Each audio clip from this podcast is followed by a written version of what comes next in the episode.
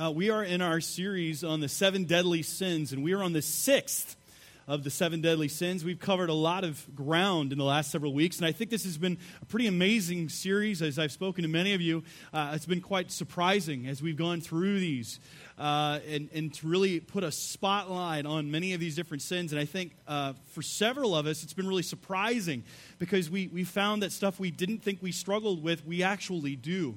And, and we're moving into this sixth sin, it's the sin of greed. Now, greed, I, I, I don't know if you're a little bit like me. I'm a kid of the 80s, so when I think of greed, I think of the movie uh, Wall Street. And it had Michael Douglas in it. And uh, he plays this character named Gordon Gekko, who is this uh, corporate raider. He goes in, he buys companies, and he splits them up and sells them off in pieces to make a big profit on it. And in uh, one of his the most famous parts of the movie, um, he actually he says this the point is ladies and gentlemen for lack of a better word Greed is good. Greed is right. Greed works. Greed clarifies, cuts through, captures the essence of the evolutionary spirit. Greed and all of its form, greed for life, for money, for love, knowledge has the, marked the upward surge of mankind. Now, many would agree with his words that greed is good. And many of us, uh, if we really get into it, we see that we are greedy. But when we get into it and we look at what the Word of God says about it, and we see that the, the Word clarifies what the world tries to sell to us each and every day. See, the world wants us to believe that greed is good. We want to get more money, more stuff. But as one uh, famous philosopher said, more money, more problems. Um, and, and that's really what we have going on. We get more money, we get more problems and we got issues. And we, we have to understand that. We, got, we have to understand what does the Bible say about it because, you know, the Bible does talk about money. Because really, when we get down to it, money is a reflection of our spirituality. It really is. It gets to the heart of it. And the Bible talks a great deal about money. Matter of fact, the Bible talks more about money than it does about heaven and hell combined. So, with that in mind, that means that money permeates every single one of us in some way, shape, or form. It casts a shadow on all of us. None of us are exempt. We all got bills, rents, mortgages, payments. I mean, we all have to deal with money day in and day out.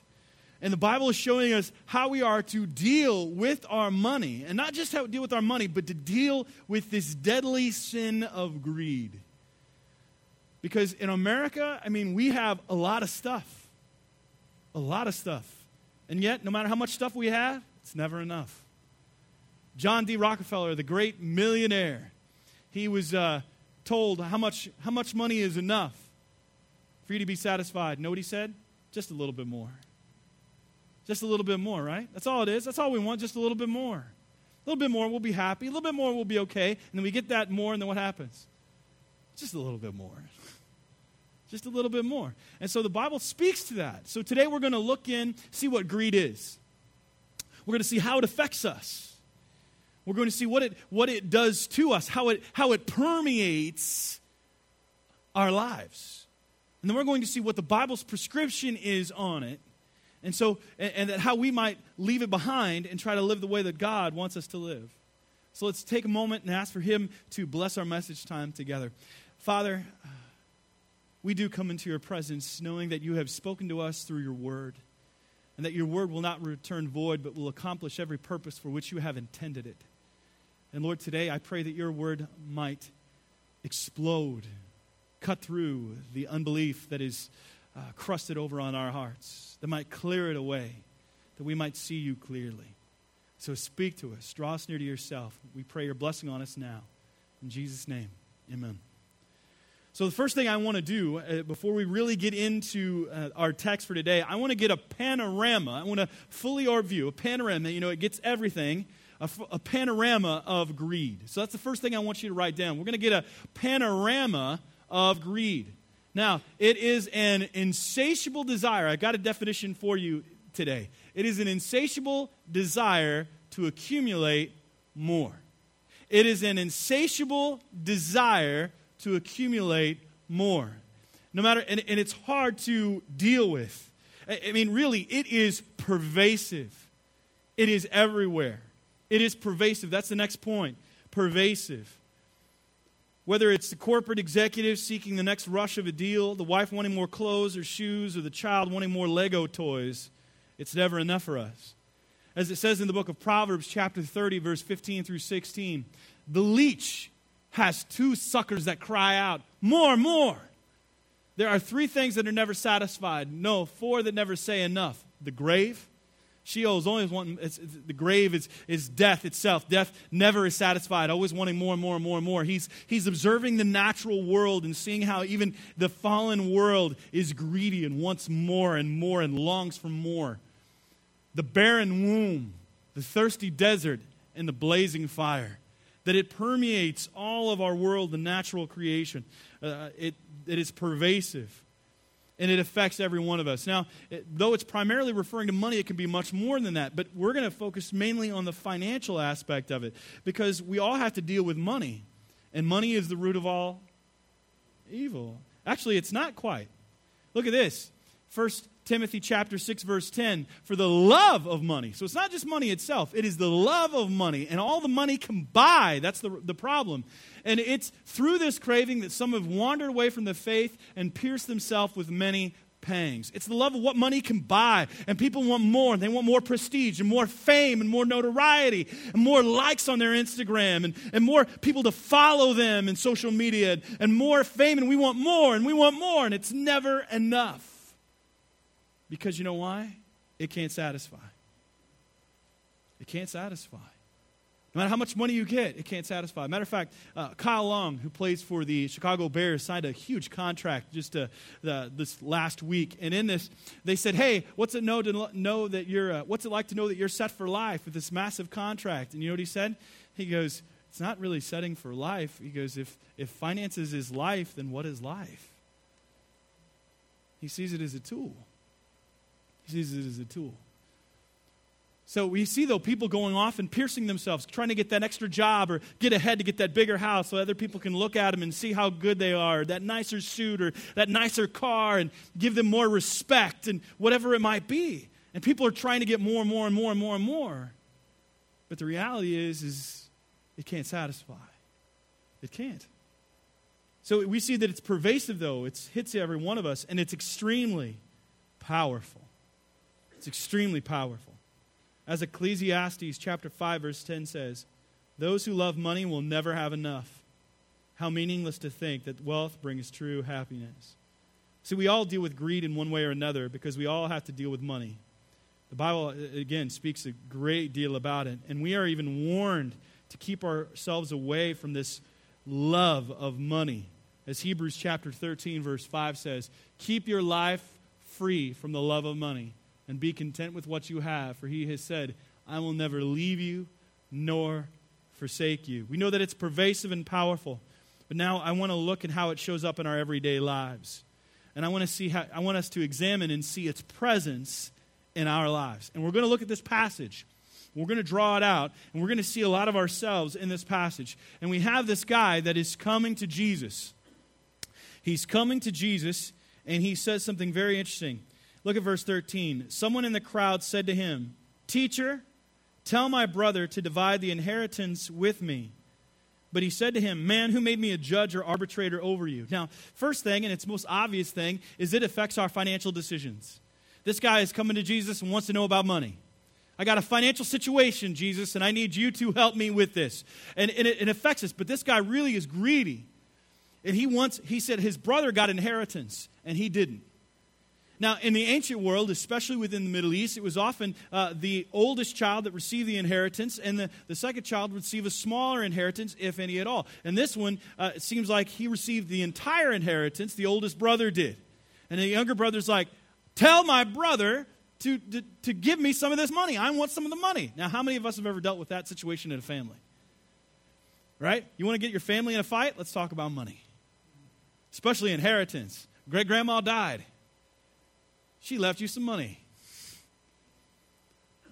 But she didn't leave clear instructions on how it's going to be divided up. Gonna, you're going to have a fight. You're going to have a struggle. Because people all want their fair share. So it, it, it affects our financial decisions. I mean, it does. Money plays a huge part in how we view life and what we do and the choices that we make. We all want more. Here we see that we need to have the right, just enough, but what's enough? We need all the bells and whistles. You know, I, I, I was studying for this message and I came across a story of Lee Iacocca, who was the uh, chairman uh, of the head of Ford Motor Company for a period of time and he was forced to rethink his motives and answer some gut level questions regarding his reasons for hanging on so tenaciously to his job at Ford. And then he ended up leaving and going on to Chrysler and totally turned the whole company around. But he, he makes this confession of greed. He says, uh, it was, first of all, really hard for him to turn his back on almost a million dollar a year salary, and this is in the 80s, plus perks that he got. I mean, this is a guy who had white coated waiters available at the snap of his fingers and a chauffeur to and from work. He found it extremely difficult to put on the brakes. In a moment of vulnerable honesty, Iacocca admitted uh, that out of the seven deadly sins, greed is by far the worst. He quotes his Italian born father who said this My father always said, Be careful about money. When you have 5,000, you'll want 10. When you have 10, you'll want 20. He's right. No matter how much you have, it's never enough. You get this car, you want that car. You get that clothes, you want this clothes. It keeps going over and over and over again. It causes problems. I mean, it can be seen in our financial decisions, and it can also be seen in our family conflicts. Our family conflicts. Notice it affects this family. It's not static, it's always tries to find a way outside into our lives. And here, this guy's desire for more money caused a problem in the family between brothers. Finances can cause a lot of stress in a home and in a greater family. In fact, it's one of the culprits for divorce. Did you realize that? It's one of the highest culprits for divorce because people have all these stresses that occur when they're trying to deal with money and their bills and their budget and you find out one's a saver and one's a spender and, and one they don't have rules and uh, how they go about and spend their money and, and one goes out and goes i want to buy this tool or i want to buy that dress and, and yet there's not money for it and there's fights and stressors that are going on because of money. I mean when we're greedy we want more. We want to just go buy it. And with credit cards it's instantaneous gratification. I'll pay for it later I'll get it. I'll just put it in that little this little credit card genie will get me what I want now. That's what we think. It can solve all of our problems. And it gets us into more and more debt. Younger people, when you're going off into college, do not get a credit card. it will mess you up. I can't tell how many young people that I've met that have just racked up bill after bill because they don't have a concept of it and they just keep paying for it, paying for it, paying for it. And they don't realize it's it's accruing interest and getting bigger and bigger and bigger. And the credit card companies are glad to give you a credit card. You've been pre approved. You can spend all this money, go ahead. Because we're making money off you. That's what we're doing. So it can be seen in our family conflicts because it causes us to fight as couples. It causes children to say, Hey, dad, can I have this new iPhone? And the dad's like, I can't pay for that. I didn't even have an iPhone when I was a kid. I mean, we had one phone that had a cord that could somehow wrap around the entire house. And my mom could hold on to that cord, cook, and beat me at the same time. Talking to grandma, that's what she could do. And kids today are like, oh, my, my phone is so slow. Do you realize what power you have in your hands right now? I mean, it, it, it, we're just lost in it. We don't realize what we have. And it causes conflicts because we think then we deserve it and that we need it. And then that's not good enough. We get that iPhone, and when we want, we have the six, and then we need the six plus, and whoa, oh, the seven's out. I need the seven. I, I can't have that one. Wow. It's amazing how times have changed and what we feel like we need today. But it causes family conflicts. Now, what else does greed do? Let's look at this. Look at verse 14. But he said to him, Jesus responds to this guy who comes to him looking for advice. He said, Man, who made me a judge or arbiter over you? And he said to them, Take care and be on your guard against all covetousness. For one's life does not consist in the abundance of his possessions. Because see, he's Jesus always cuts to the heart, and he sees to the heart of this guy. This guy wasn't about the money, he wanted what the money could buy him. And he wanted what his brother had. And it was a, a desire. He, he coveted it. He wanted it. And he was willing to do whatever he could to get what he felt he deserved. And so he, uh, he comes to Jesus, and Jesus, though, cuts right through, us, through it. And he says, It's not about the abundance of your possessions. And then he tells him a parable. The land of a rich man produced plentifully. This guy was blessed. He had some fields, and they were yielding some tremendous results. And, he, and this guy thought to himself, What shall I do? For I don't have anywhere to store my crops. I, I'm filled up. And he said, I will do this I will tear down my barns and build larger ones. And there I will store all my grain and my goods. And here's the question Did this guy really need bigger barns? Yeah, he had extra stuff, but why didn't he be a good steward of it? Why didn't he try to sell it? Why didn't he try to help other people? But see, he's just trying to get fat and hold on to it and not let it go. See, what happens is with greed, it leads to faulty reasoning. Faulty reasoning. See, we'll seek to justify our purchases and our lack of generosity to God through some pretty uh, faulty reasoning. We all do it. It's like the guy who was trying to explain why he bought a new car. He said, "I was faced with buying a $32 battery for my old car or just spending 12,000 for a new car." And they wanted cash for the battery. So he excused it. He tried to find whatever excuse he could. I don't have the cash to do that, but yet I can put myself in this financial situation and pay for it, make payments on it on this much newer and nicer car. See, we can rationalize some crazy stuff. We really need it, or I was going to get it anyway, or there was a sale and I just had to buy it. It's, it uh, someone else could have bought it, and then they would have my stuff in their house. That's what people do. It's on sale. It's mine. I deserve it. We can rationalize trying to buy anything. Now, see, next we can see that greed, like in this parable of this rich fool, is really, really a failure to think of other people. It's a failure to think of other people. He didn't think of helping other people out or using the blessing he was given to help others, but instead he was thinking only of helping himself. Now, there was a popular psychiatrist in the 1980s. Uh, he was a very influential, kind of interacted with the who's who of society. And he had a very wealthy patient. His name, this, uh, this doctor was called Karl Menninger. He had a very uh, wealthy patient, and he said to them, What on earth are you going to do with all that money? The patient replied, a bit reluctantly, Just worry about it, I suppose. Well, Menninger went on, Do you get that much pleasure out of worrying about it? No, replied the patient, but I get such terror when I think of giving some, giving some of it to somebody else. See, greed causes us not to think of others. Instead, we're lost in our worry. And greed is also seen in our frequent stressors, things that stress us out. Jesus explains a great deal of our day to day anxieties we see in verse 22. Therefore, I tell you, do not be anxious about your life, what you will eat, nor about your body, what you will put on. For life is more than food, and body more than clothing. Consider the ravens. They neither sow nor reap, they have neither storehouse nor barn, and yet God feeds them. Of how much more value are you than the birds? And which of you, by being anxious, can add a single hour to his span of life? It stresses us out. Money does, right? I mean, think about it.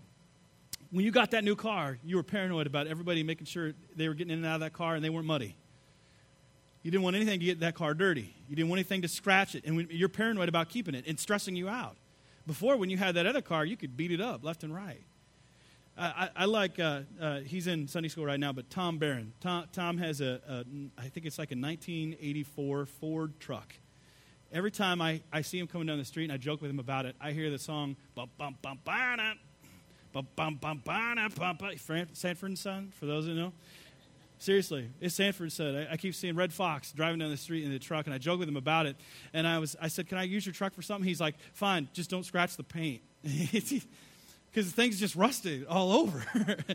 and he laughs about it, and it's it's good. It's a good way to look at it.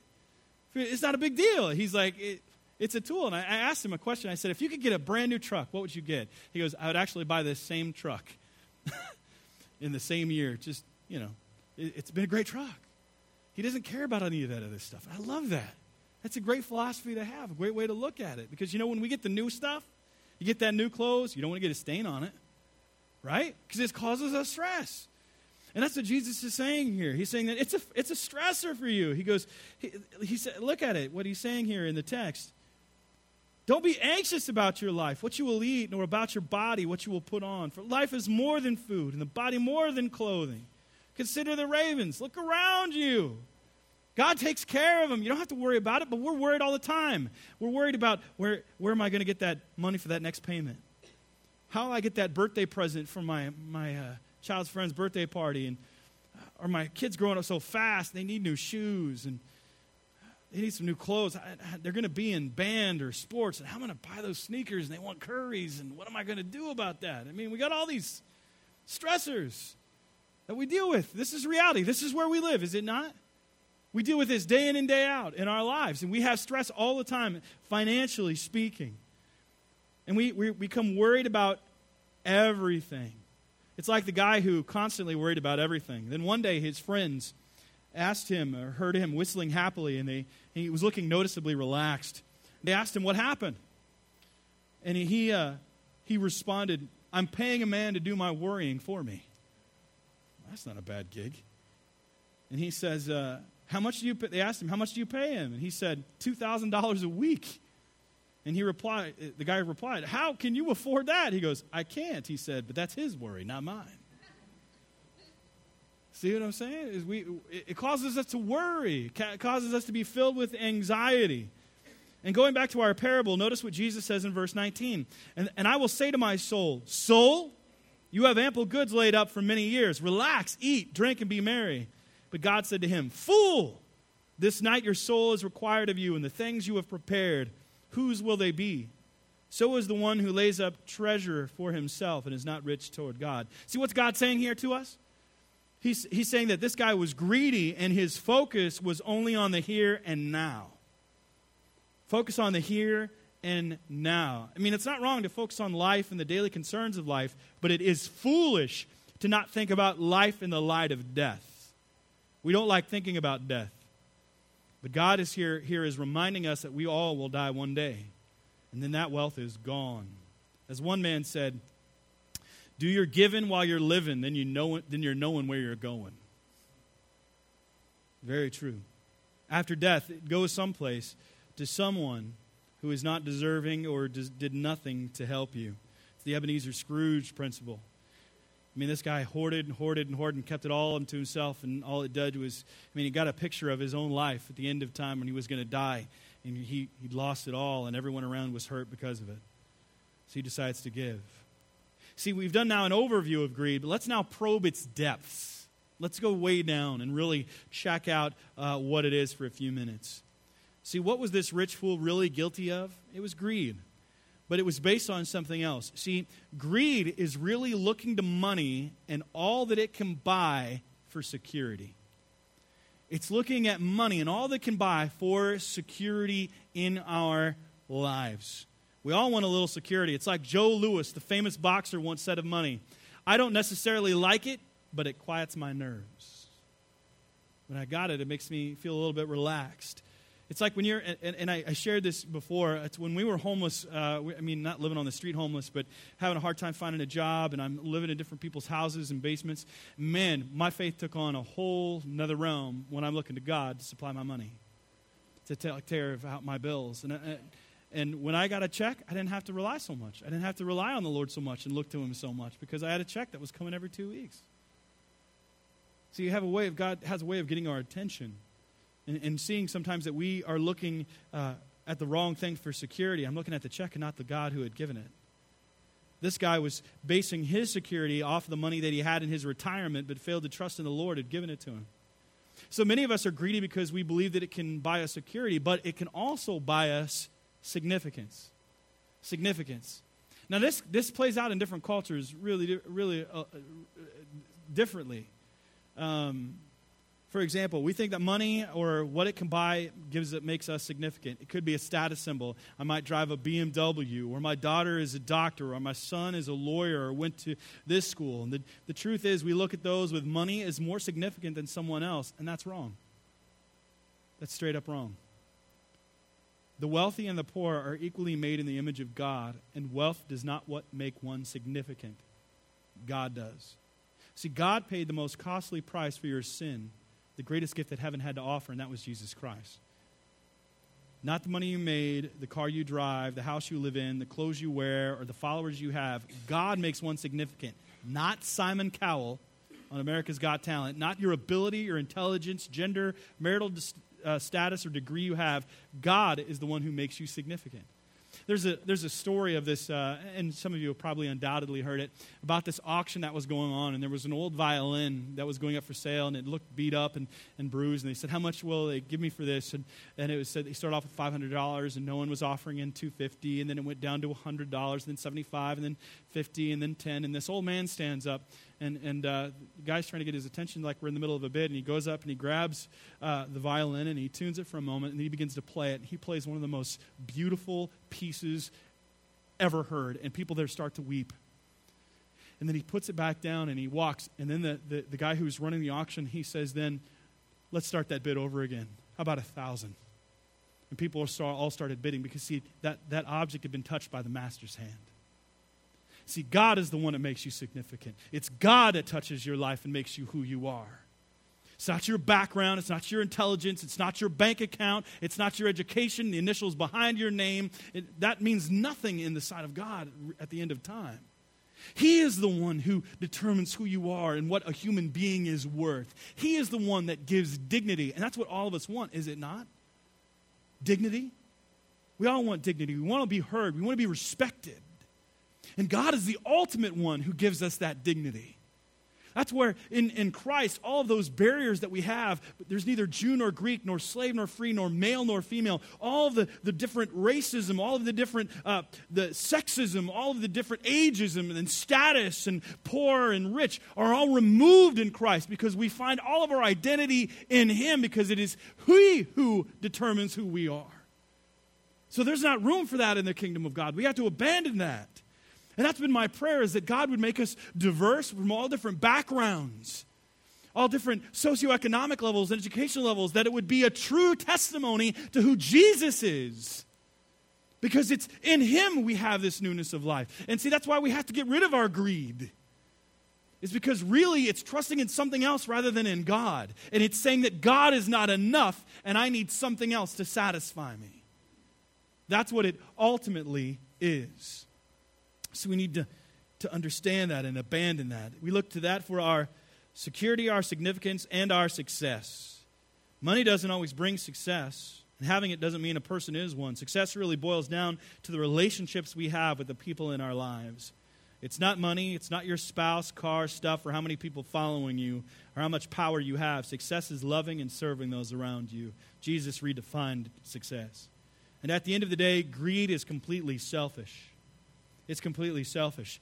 Charles Swindoll, great pastor, he said, he tells the story of an old rich man uh, with a cranky, miserable attitude. He visited a rabbi who lived a very simple life.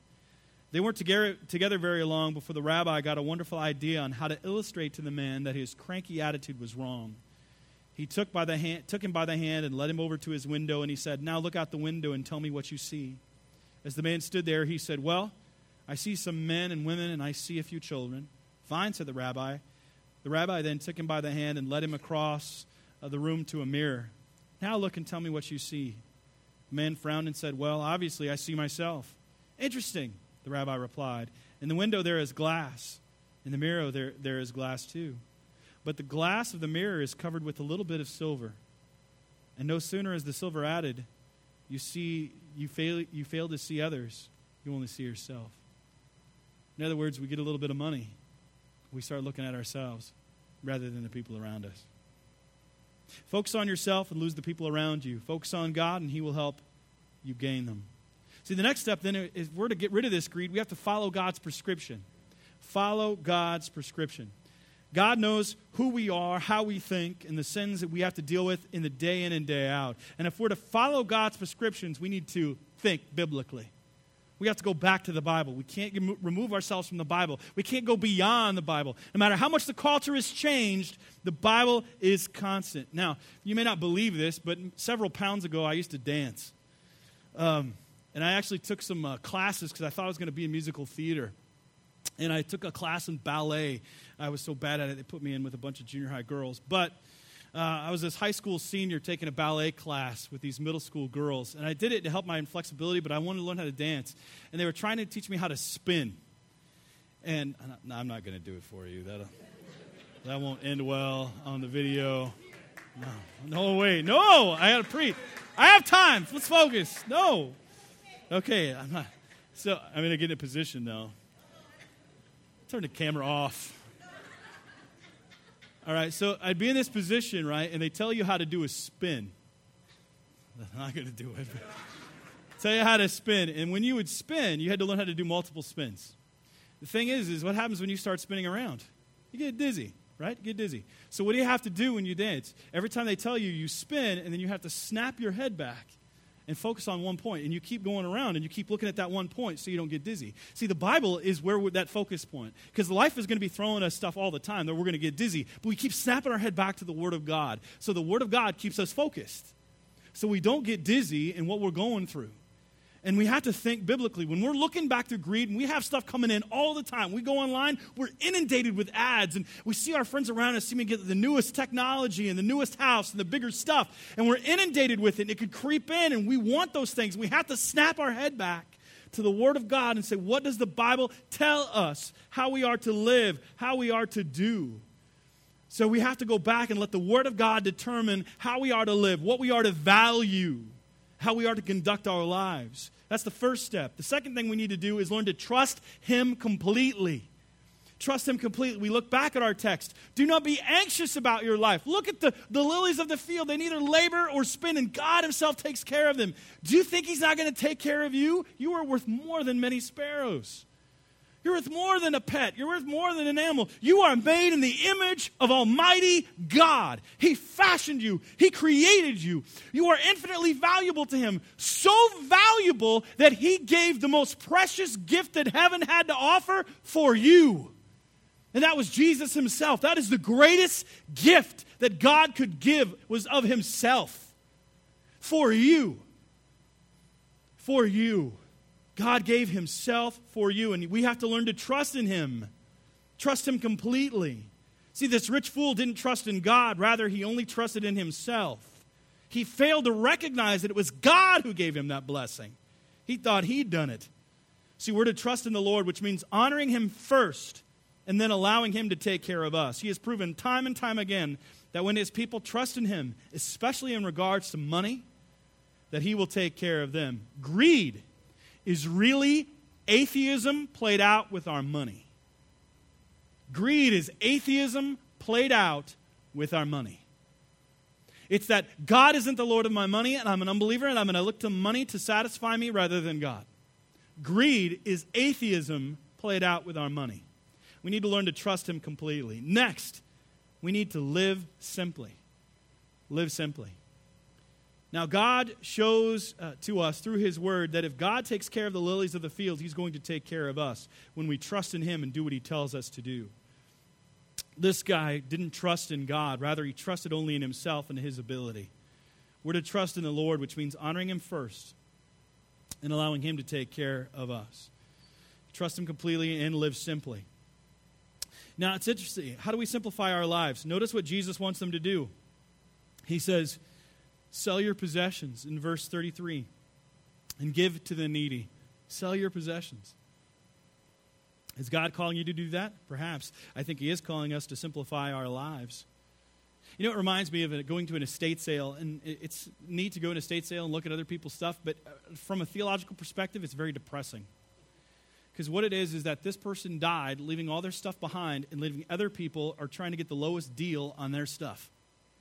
That's kind of depressing, is it not? They leave all their stuff behind, and now you're coming into their home, and they wouldn't talk to you before, but yeah, you can get their stuff for dirt cheap prices. Our stuff, we, how about try to thin ourselves out now? Why not try to get rid of our things now? Why not try to simplify our life? Go through your closet, start picking through, and get rid of different things. Give it away. Simplify your life. You don't need all that stuff. You don't need the biggest flat screen TV. You're like, well, I got to see the game. Okay?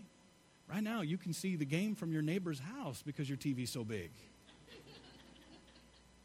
You don't need that. You don't need all that new stuff. I mean, I think about when I was a kid, I, we, had, we had a black and white TV that was this big. You had to turn it on and wait for it to warm up. And now it's, they're so big that I can see things I don't care to see on the players. But we, we think we need all this stuff. We need to simplify our lives. I like what pa- uh, Pastor Paul T. Tan or Paul Tan wrote. There are many things that money cannot buy. Money can buy a bed, but not sleep. Books, but not brains. Food, but not an appetite. Finery, but not beauty. A house, but not a home. Medicine, but not health. Pleasures, but not peace. Luxuries, but not culture. Amusements, but not joy. A crucifix, but not a Savior a church building, but not heaven. Money can't buy you love, it can buy many things, but simplifying our lives is also therapeutic and helping us to live for God and not for stuff. And last, but certainly not least, we need to learn how to give generously.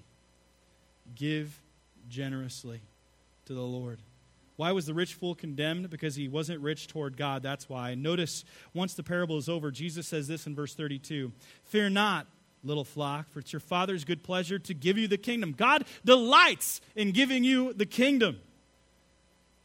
Sell your possessions and give to the needy. Provide yourselves with money bags that do not grow old, with a treasure in the heavens that does not fail, where no thief approaches and no moth destroys. For where your treasure is, there your heart will be also. He's saying then, give to God, because that investment will always return. When you put your hope in God and what He has for you through Christ, then you will be generous to other people. And we have to practice the spiritual discipline of giving a portion of our income so that God's kingdom might be furthered here and all over the world. That people who do not yet know who He is might come to the saving knowledge of who He is. We're to put the kingdom of God first. That's where it comes out of our check. It's that right off the top, we give that to the Lord. For many of us, it's an afterthought. It's what we, we're, we're left over rather than giving God our first and our best. We're to give generously, and that's hard to do. And it's not about the amount, but the attitude of the heart. And we talked about this last week. God has blessed us but uh, and we were looking at our budget for the month of August, and we made budget in the month of August. I think it was one of the first months we really made budget. It was great. And I praise the Lord for those who were giving so sacrificially and faithfully. But I was looking at the statistics, and, and my, my heart kind of went down when I saw that 49% of those who regularly attend the church, those households, failed to give. That hurts me. That hurts me. Because really, it's about discipleship. And yeah, it's not about the budget. I mean, that's part of it, but it's really about the attitude of the heart. Do you trust God in relation to your monies? Now, I know some people in certain situations and you can't give, but there's so many that can.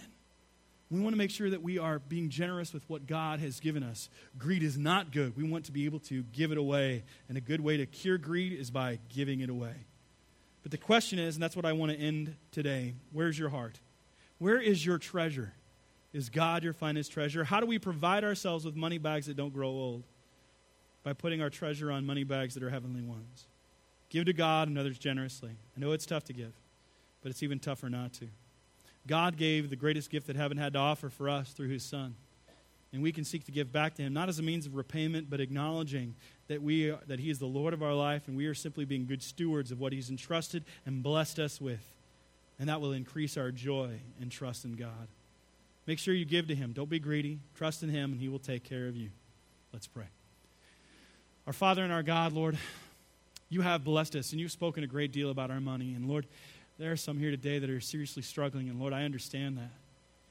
Uh, having been there, having had to sleep on that pull out couch, and uh, watching my kids sleep on cushions, and wondering where my money was going to go, and how we were going to pay our bills, and how you were going to provide. Lord, I understand what that's like. I understand what it's like the, the, the feeling of helplessness and hopelessness, having to rely on others and their generosity. And Lord, you have blessed us so much here in this country. And while it never seems enough when we look at ourselves in comparison to the rest of the world, we are rich. So, Lord, please help us to give for the furtherance of kingdom. Help us to give back to you. Help us to trust in you for what you have done for us, how you gave your Son to die on the cross for our sins, that so through him we might have newness of life. Lord, help us not to be greedy, but help us to annihilate the sin. Help us to, to simplify our lives and do that which the Scripture uh, tells and prescribes us to do. That your name might receive glory and that people might look at our lives and see that you are truly the Lord of our lives. That we also might increase in joy our knowledge of who you are. Bless us and use us for the glory of your name. In Jesus' name we pray. Amen.